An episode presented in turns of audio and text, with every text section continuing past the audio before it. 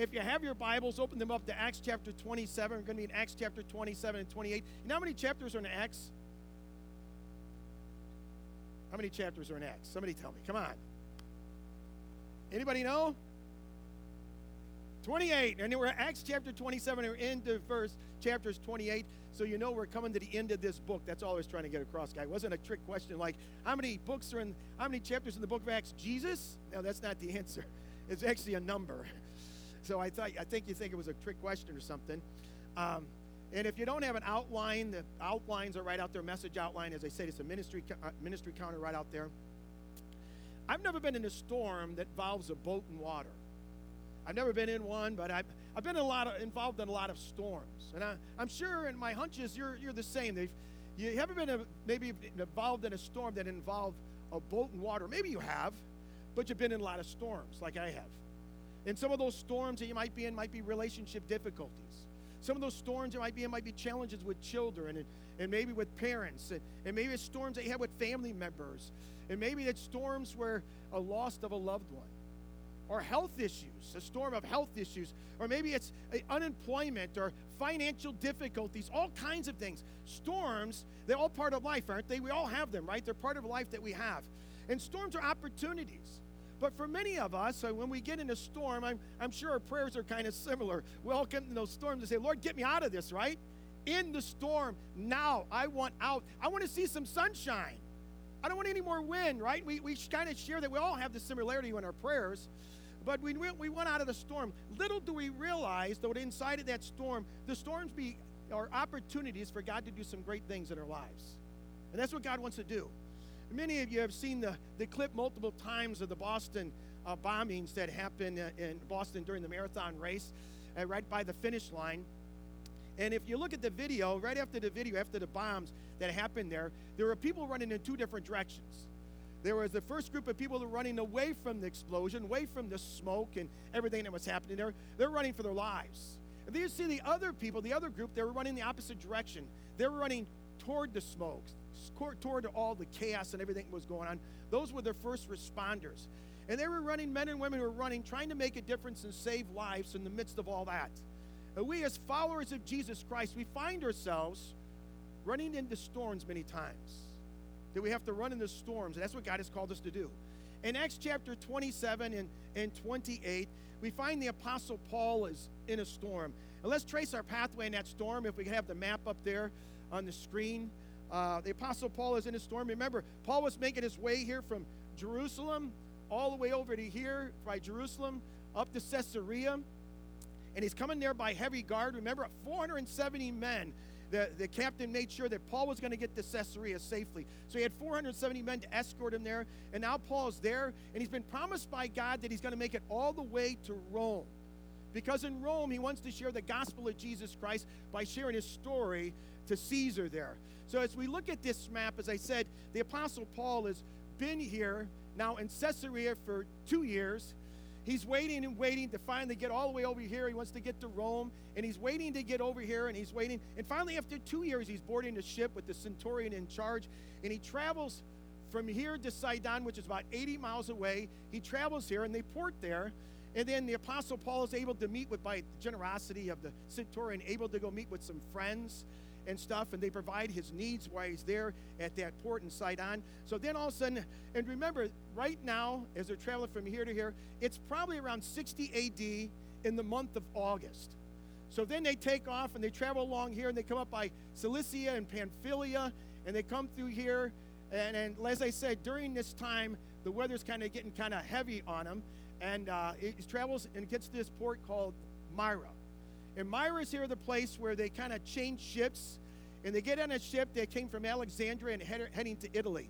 But keep in mind, as I said again, that the weather is starting to change. The winds are starting to pick up. It's kind of late in the season for sailing. And it can be very, very dangerous in sailing at this time as we're sailing here. So the Apostle Paul now, he's in Myra. He travels over here to Cnidus. They stay there and they port there at Cnidus. They take off. They come down here and they sail. They pass Salmone. They come around here and they get the southern coast of Crete and they get into Fair Havens here. And this is where the Apostle Paul is going to share some news, kind of give some advice to the centurion and the captain here to tell them something. And this is where we want to pick up our story right here in Acts chapter 27, verse 9, if you have your Bibles. It says, Much time had been lost, and sailing had already become dangerous because now it was after the fast. The fast was the Day of Atonement. Uh, it, it, so it was already past mid September as they're looking at. They say mid September to mid November was very dangerous to sail. From mid November to mid February was catastrophic. So they're already in the very dangerous area of trying to sail right now as they're arriving here and they're trying to sail. So, verse 9, at the end of verse 9, so Paul warned them Men, I can see that our voyage is going to be disastrous and bring great loss to ship and cargo and to our own lives also. But the centurion, instead of listening to what Paul said, followed the advice of the pilot and of the owner of the ship.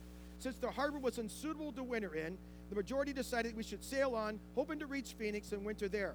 So there was a harbor in Crete facing both, this was a harbor in Crete facing both southwest and northwest. On the ship, what you found were 276 people. And some of them were sailors, some were uh, soldiers, and some were prisoners. You also find the, the, that Luke was there also, and that was an apostle, but Luke was there. We find that from verse 1, chapter 27 of Acts, and verse 1, that he includes himself there. He's along. He's a first-hand witness of what is going on, so he's writing all this down. You wonder, how do we get all this detail? Because Luke is writing it all down. So Paul, for, Paul offers them some advice there, but what does a kind of a missionary or preacher know anything about sailing, right? He's going to offer them some advice. And he says to them, said, the route's going to be that bad. It's going to be very dangerous. In other words, what he's saying is maybe we should stay here for the winter and not move on. But the centurion, he's in charge, and the centurion listens to the captain, he listens to the owner of the ship, and the majority said, No, we need to move on. We can't winter here, we need to move on. And they moved on, but it, got, it was going to be very, very difficult. So they wanted to uh, kind of go on in their journey, extend on in their journey, and they want to leave this place and they want to wind up over here at Phoenix right here. That's where they want to go. As they try to go out here, the storms hit them. And the storms hit them and they're not able to make it to Phoenix. So they come by here, this, this little island here. It says Claudia up here, but it's called Cauda. They come by here, they see this, and they're trying to make it. And the next thing they find them trying to get over here, they find themselves out in the open water right out here. And this is where they reach their storm. And they're caught in a storm, and there's nothing they can do about it. And it's horrible. They weren't able to eat, they weren't able to provide, prepare food or anything like that. And they're caught in this storm. And obviously, they couldn't sleep. And you find out how bad it was in Acts chapter 27, verse 20. You see how desperate it was. If you could look at that, Acts 27, verse 20. When it says, When neither sun nor stars appeared for many days, and the storm continued raging, we finally gave up all hope of being saved. You ever been in that place in a storm where you've been in it and you're saying, I don't know if I'm going to make it? I don't see any hope. And then you finally get to the place in the storm, say, I don't know if I want to make it, right? I'm in that place in the storm. I don't know if I want to make it. I see no hope, and it just seems all dark and gloomy and everything. People in the midst of storm long for security and stability. They long for that. So if we have our outlines ready, let's give some advice. Storms are opportunities, number one, to encourage people with God's truth. To encourage people with God's truth. And that's what the Apostle Paul does. Let's look at verse 21. After the men had gone a long time without food, Paul stood up before them and said, Men, you should have taken my advice not to sail from Crete. Then you would have spared yourselves this damage and loss. In other words, Paul says, I told you so. You shouldn't have done that. That's what he says right there in verse 21. But most people out there, they said, I told you so. They're taking that last stab and then they end walking away. I told you so. You shouldn't have done it. And then they walk away from you, right? But that's not what the Apostle Paul does. He doesn't walk away from the situation, he's right in the midst of this situation. He goes on in verse 22 through 26 and he says this But now I urge you to keep up your courage, because not one of you will be lost, only the ship will be destroyed. Last night, an angel of the God, whose I am and whom I serve, stood beside me and said, Do not be afraid, Paul. You must stand trial before Caesar, and God has graciously given you the lives of all who sail with you. So keep up your courage, men, for I have faith in God that it will happen just as he told me. Nevertheless, we must run aground on some island. So Paul says, I have some good news that the ship is going to wreck. I mean, some bad news, the ship is going to wreck, right? and everything's going to be lost. But I have some good news. You're all going to make it. You're all going to live. That's the good news, right? You're all going to live. That has to be very encouraging words to people are in the midst of a storm that you're not going to die. And Paul says, because God said so, God told me through an angel that you're all going to make it. Many of you remember the story of the Edmund Fitzgerald. Remember that? Happened November 10th, 1975. I'm sure many of you were alive back then in 1975. I know I was. There, there was a cargo ship was on Lake Superior. A storm hit. The ship went down, and 29 people lost their lives during that time. And Gordon Lightfoot, if you remember the story, Gordon Lightfoot wrote a song that's probably one of the best known uh, and remembered ballads of all time. It was the wreck of the Edmund Fitzgerald. Remember that? Somebody shake their head. Nobody remembers that song. Nobody knows that song. You've got to be kidding me. Nobody knows the song Edmund Fitzgerald, the record of Edmund Fitzgerald. Anybody? Shake your head. Couple, couple, couple.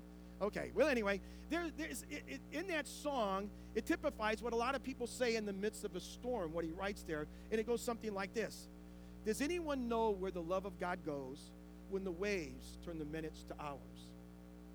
Does anyone know where the love of God goes when the waves turn minutes to hours? Do you know that answer to that? Because that's what many people are asking over and over again when they're in the midst of their storm. Where are you, God? Where's your love, God? Where is it? Where are you? And where's the love of God during this? That's what they're asking. And followers of Jesus who know Jesus have the answer to that question, don't we? We didn't receive it from an angel, didn't speak to us, but we, we have it from God's word. We know the truth, right? So we can give people encouragement who are wondering where does the love of God go when the waves turn minutes to hours? We can give them an answer. We can say to them, the word of God doesn't go anywhere, right? Because the word of God is right here. The love of God, I mean, the love of God doesn't go anywhere because the love of God is right here. You have to know in the midst of the storm, God has said you can never be separated from the love of God, right? That there's no storm that can come between a wedge and you and God's love because God is always there. His love is always there. We have to understand it. We have that great encouragement to give people. Because people in the midst of a storm are often wondering, am I all alone? Will it ever end? Will I make it? Am I going to make it through this storm? Into which we can give them the promises of God from God's word, right? We can encourage them with those promises that we get not from us, but from God's word that there's hope. There's hope. But, I, but I'm wondering if it's possible that too often we, as followers of Jesus, we see people in their storm, and what we do, we get that life preserver of God out. We get that promise preserver of God out, and we kind of take it and we wind up and we throw it to people as far as we can out there to them. Says, "I'm praying for you," and that life preserver God falls somewhere near them, right? And man, I did my thing. We walk away. I'm wondering the challenge of God for all of us as followers of Jesus, for those who say that we follow Jesus, if He doesn't say, "I want you to take that life preserver of God," the promises of God, and I want you to go into that storm, help those people out. I want you to take those promises of mine and go right in the midst of that storm and be there with those people and help them through their storms that they have in their life. There are people in the midst of their storm and they're wondering, is there a God? They're wondering that. And many people come to know Jesus Christ as their Savior through, through a storm, right? Through difficulties in their life. People come to know Christ during that time, amen? You're with me, right? One person? You're with me, right? Many people know, come to know Christ as their Savior through a storm. And they're wondering, is there a God? And if there is a God, does he care? And if there is a God, does he have power enough to get me through this, is what they're asking. Can he get me through these things? And we, as followers of Jesus Christ, can come alongside of them with the promises of God from God's word, and we can share with them that there is a God. And that God is very powerful, and He loves you very much, and He cares for you so much, so much that He sent this Son, Jesus, to die on the cross for you, and so now you can have hope through your storm, in your storm, through Jesus. Amen? And that's what we can share with them the good news. Is it possible that God even allows the storms in our life to help us to recognize that we were never meant to live this life apart from Him? And God allows storms in our life to say, Boy, the storms are bigger than you. You're going to need more help than what anybody out there can give you. The only one that can give you that help is God. Is it possible? Yes, of course. Am I the only one that I try to work out my storms and get through my storm on my own strength. That I want to kind of fight the wind by myself and fight the waves by myself in my own strength. But there comes a point of, of desperation, like we have in verse 20. You look in verse 20, where we, we can't fight it anymore. We've used all of our strength and all of our resources that we have and says, I have no more strength or resources to fight this. And where we come to that point and God says, Now here I am, I can help you. We got to surrender it to God. Because we tried everything that we can, and God says, I'm right here to help you. The storm moves on, And it's really bad when you have sailors and you have soldiers and you have prisoners, but the sailors tried to escape from the ship. And that's exactly what happened. The sailors are trying to get out. The sailors pretended to let down some uh, anchors from the bow, but what they're really letting down is some lifeboats because they know they want to get in those lifeboats and save themselves because they know the ship is going down and they're trying to do this. So the apostle Paul goes to the centurion and the soldier and says, "Hey, we got to keep these sailors on the boat. They're trying to get in the lifeboats." So the centurion tells the soldiers, "Go cut the ropes of the lifeboats and, and release them. Get them out of here so they can't get on them." Because he says, "We need these sailors to come back because we need their help to keep this boat together as long as possible to, for it to happen." So what happens next is the storms are opportunity number two to give thanks to God. To give thanks to God. In Acts chapter 27, verse 33. Just before dawn, Paul urged them all to eat. For the last 14 days, it said, you have been in constant suspense and gone without food. You haven't eaten anything. Now I urge you to take some food. You need it to survive. Not one of you will lose a single hair from his head. And after he had said this, he, he took some bread and gave thanks to God in front of them all. Then he broke and began to eat. They were all encouraged and ate some food themselves. Altogether, there were 276 of us on board. When they had eaten as much as they wanted, they lightened the ship by throwing the grain into the sea. So Paul gave thanks in the middle of the storm. That's what we find out. But storms, we find out something about storms. It's, the storms take our focus off of everything else, doesn't it? That when we get in a storm, we lose sight of everything else. We just focus on that. We said they haven't eaten for 14 days. Or maybe it was because the inability to even prepare food during that time. All hands were needed on deck during those, those times. And so, probably during those 14 days, they hadn't slept much. Or if you could sleep, try to stay to sleep during a storm, right? It's hard to stay to sleep during a storm when you have them. But storms will do that to people, where food doesn't seem very important or sleep doesn't seem very important when you're going through a storm, right? And so, storms will do that no sleep, no food. And what happens? Exhaustion sets in. And the Apostle Paul recognizes that. And he says, Let's eat. You've got to eat something you're going to need your strength if you're going to survive because the ship is going to down. And you're going to need all the strength you need to make it to shore, is what he's kind of sharing with them. And he took the bread and he gave thanks to God. Now, think about that. Like, who gives thanks in the middle of a storm? Have you ever done that? Right in the middle of a storm, I mean, things are coming down, and you don't know what's going to happen, if you're going to make it or not. And you also, God, I thank you for this storm. I thank you for what I'm going through right now. This is wonderful. This is magnificent. Do you do that? I, I think many times when I went through a storm, when everything kind of settled down and calmed down, I was able to kind of lean back and say, God, thank you, Lord. Thank you that I made it through the storm. Thank you for the lessons that I've learned, and thank you how my faith is, is grown during that time. But I've never done it in the midst of a storm. I can't remember. Saying, God, thank you for the storm that you've given me.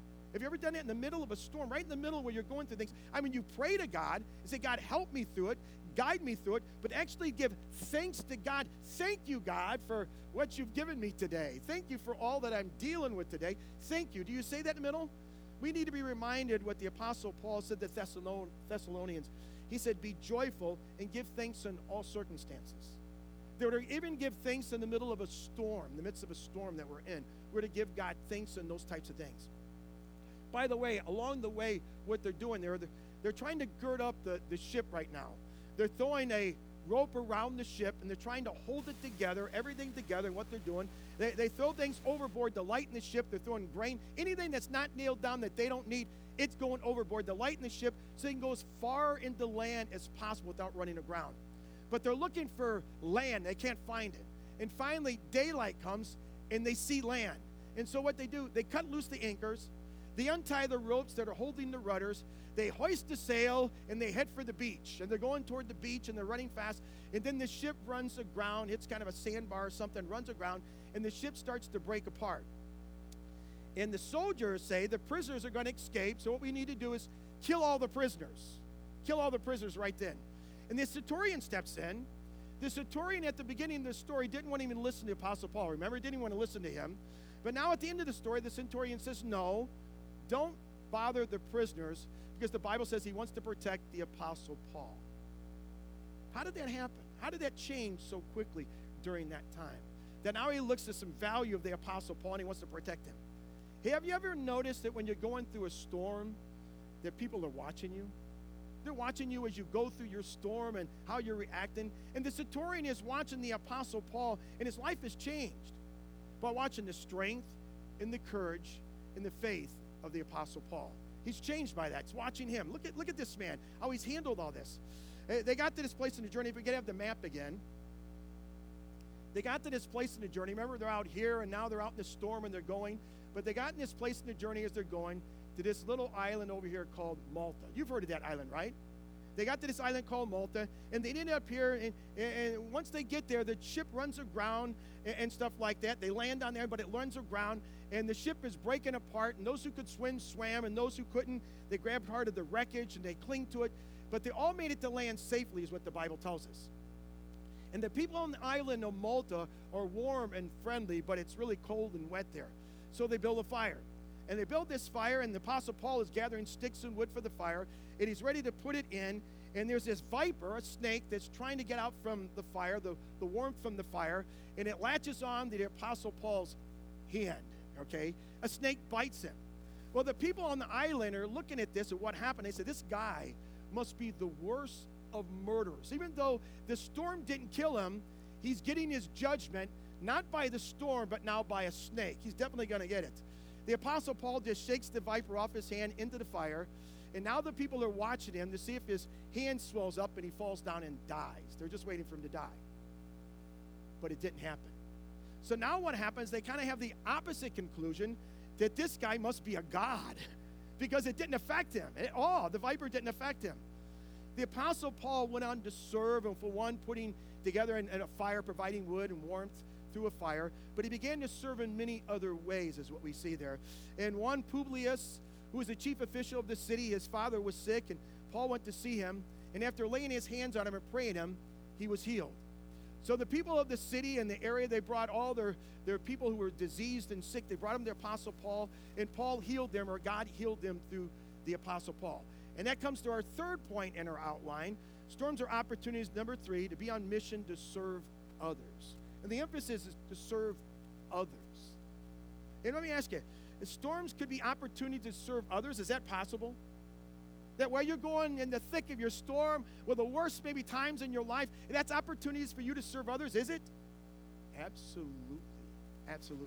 Matter of fact, I, have often given counsel to people who, who come to me in the midst of their storm and they become so self focused that it's all about them. And it's all about them getting out of their storm. And that's all their focus. How can I get out of the storm? But in the midst of the storm, if they could put their focus on something else and instead of themselves. And I usually tell them, once you put your focus on someone else and help them, maybe someone else that's going through a storm, maybe similar to them. And maybe minister to them during that time and take it off themselves. And we find that God will even use that ministry as they're ministering to others to often encourage their own hearts in their own storm. And we see that. I've seen that many, many times happen. And, and that storm can be a tremendous opportunity to serve others, is what we find out. That when we're going through our storms, don't be so focused that it's all about me and what I'm going through. But man, God, you can use this as a tremendous time to minister to the others. The Apostle Paul looked at all this, and one of the things we find he didn't do during the storm is he didn't complain. He didn't complain. He didn't say, oh man, they should have listened to me. They didn't listen to me, and now look where we are. We shouldn't have changed ships, or maybe we should have just stayed in Caesarea. He didn't say any of that, did he? No, he's there, he's in his storm. He doesn't know why all this is happening except the three points that we have. It's an opportunity to encourage others with God's truth. It's an opportunity for him to give thanks in the middle of a storm. It's an opportunity for him to serve others during his storm. And that's exactly what he did. Now, all of us, we have storms. But we need to look for opportunity to serve and minister to others during our storms. And some of you this morning may be going through a storm of your own. You got a storm. And some of you today, uh, maybe you're not in a storm, but get ready because probably a storm's coming because that's just part of life. And sometimes we go through seasons of our life where one storm after the other storm, after the other storm, after the other storm comes in our lives. And I want to let you know that you're not here alone that we want to help you. We want to pray with you. We want to come alongside of you and give you the promises of God's word and the truths that come from His word and help you through that and help you as much as we can. And not just throw you the life preserver of God, but be there in the midst of your storm to help you through that. And what I want to do, I want to close with a passage of scripture, and I wanted to write this passage down. 2 Corinthians chapter 1, verse 3 and 4. 2 Corinthians chapter 1, verse 3 and 4. But the Apostle Paul says this Praise be to the God and Father of our Lord Jesus Christ, the Father of compassion and the God of all comfort, who comforts us in all our troubles, so that we can comfort those in any trouble with the comfort we ourselves have received from God. And what this passage says, God comforts us and ministers to us in our storm, so we can minister to others going through their storm with the comfort that we receive from God in our storm. Isn't it amazing? God is an amazing God, and God is so good that God takes the things that we go through, no matter if it's good things that we look at or not so good things, and God takes everything, and nothing goes to waste with God. You realize that nothing goes to waste with Him. That He takes those things that we've learned as we go through our storms, where we go through our difficulties, those hard circumstances, and He says, I'm going to use that in your own life so that during your life, now you can minister to someone else that's going through something similar. That God said, I'm not going to let it go to waste. And God is going to glorify Himself through things that are going great in our life and things that are not going so great in our life. And God is an amazing God. Only God can do that. You and I can try to say that. Man, Doug, you're going through this hard time. God, why am I going through this hard time? Because maybe one day Don's going to need some help or Tony's going to need some help. And God says, God, I'm letting you go through that, Doug, because one day you're going to have to minister to them. Or the same way with them. Maybe you're going through something, like Bob's going through something. One day he's going to need to minister to me, right? And God does it. He's such an amazing God. Only God can plan things out like that. You and I can never do that. But God does that. And He's so gracious to us because He doesn't leave you and I by ourselves. That every time we're going through a storm, we're looking around, where's God? God says, I'm right here. I'm right here with you every step of the way. And he's ministering to us. And when we turn to him he will guide us and lead lead us so many times so many times. He will lead us. But what happens so many times and i see this over and over when people go through storms in their life what do they do? They isolate themselves. They stop going to church and they stop being in function. That's the time when we need the body of Christ to wrap their arms around. I know through health issues you can't go to church, but that's the time where we need people to come around us, and we need the body of Christ to be there with us. And so don't isolate yourself from that. Call on the body of Christ. That's what we're to come around you and share with you God's truth and share with you the promises of God and help you through your storms, right? Because we need each other. And God allows those storms in our life to many times for you and I to realize that, God, I can't live this life without you, that I need you and I need other people too. And many times, what God will do through your storm, God could supernaturally do something amazing right there and stop the storm. But many times, God will use other people to minister to you through your storm and help you. And we've got to allow that. Many times, oh no, I'm, I'm all right. We need to allow people to help us through our storms. Amen? And God wants you, as you're going through your storm, to look for opportunities to minister to others, to share them God's truth, to help them through their storm, and to give thanks. Help them to see and give thanks that God's bigger than this storm and He's going to get you through it, right? And to look for those opportunities to serve others. We want to encourage others. Amen? Let's pray. Lord, you come and we praise you. We praise you, God, that we see that your goodness in all things, Lord. Even through those storms that we go in our own lives, Lord, those difficulties that we have many times, Lord, we might complain and grumble about them, but Lord, help us to see our storms in a different light. Help us to see our storms, Lord, are opportunities for you to do great things. Opportunities, Lord, for you to do amazing things in our life, for our faith to grow and lessons to learn, Lord, for us to draw closer to you, but also opportunities for us to impact someone else's life for good, to help them and minister to them so they too can minister to someone else as they go through their storm. And it just keeps going down the line, Lord, because we started it, that it just impacts not only them, but the next person and the next person down the line. And Lord, help us to look at our storms, those opportunities. That, Lord, that we don't get so self focused on our storms that we lose sight of everything else that is going on around us that God, you are still on your throne and nothing has changed, that you still love us and you're still going to help us, and your power is bigger than our storm, Lord. That you, you're right there with us, and you've got a plan in the midst of this storm. We're not by ourselves. And Lord, many times you send other people around us to minister to us and help us. And Lord, help us to be people who are humble enough to accept that help and wisdom and discernment and as they share the promises and the truth of God's word to us. So, Lord, and help us to always be, Lord, looking for those opportunities, each one of us. I pray for the person here who might be here this morning, Lord, that doesn't know Jesus Christ as their Savior. I pray for them right now, their soul, that they might understand that they're a sinner, and they're in need of a Savior. Because of their sin, they're separated from God. And the only way they can have that relationship with God is because Jesus died on the cross for their sins. And today they might put their faith and trust in you. I pray for the person this morning, Lord, who's in a storm right now, whether it's a big storm or a small storm, whatever kind of storm they're going through right now. Dear Lord, that you would help them to understand that you're right there with them in the thick of the storm, that you love them, and that you care, and you want to give them the hope that they need right through the storm to realize that they're going to make it through that storm. Not because of who they are, because who you are, God. That you're bigger than the storm, and you're going to guide and you're going to lead them, and that they might turn toward you and follow you through that storm. Help us, Lord, to follow you. Help us to be obedient to you in our storms. Help us to not go try to find uh, wisdom and discernment from other places besides you. And help as people come to minister to us, Lord. I pray that there are people who bring God's promises and His word to us, Lord, and minister to us through the truth of God's word. Help us to be those truth tellers, too, from God's word, Lord, to others. That we don't try to tell our own philosophies and stuff, Lord, but we lift up the word of God. That's what changes life. That's what gives people hope, is the word of God and His promises that He gives us. Lord, we praise you and thank you, Lord. Even in our storms, we give thanks to you this morning. That, Lord, through these storms, you're teaching us. And they're wonderful opportunities for us to see you first and to see others and minister to them. Lord, we love you and praise you. And I, Lord, I pray that every one of us this morning would see how good you are, that the goodness of God is amazing. But Lord, as I said, we love you and praise you. We ask all these things in Jesus' name. Amen.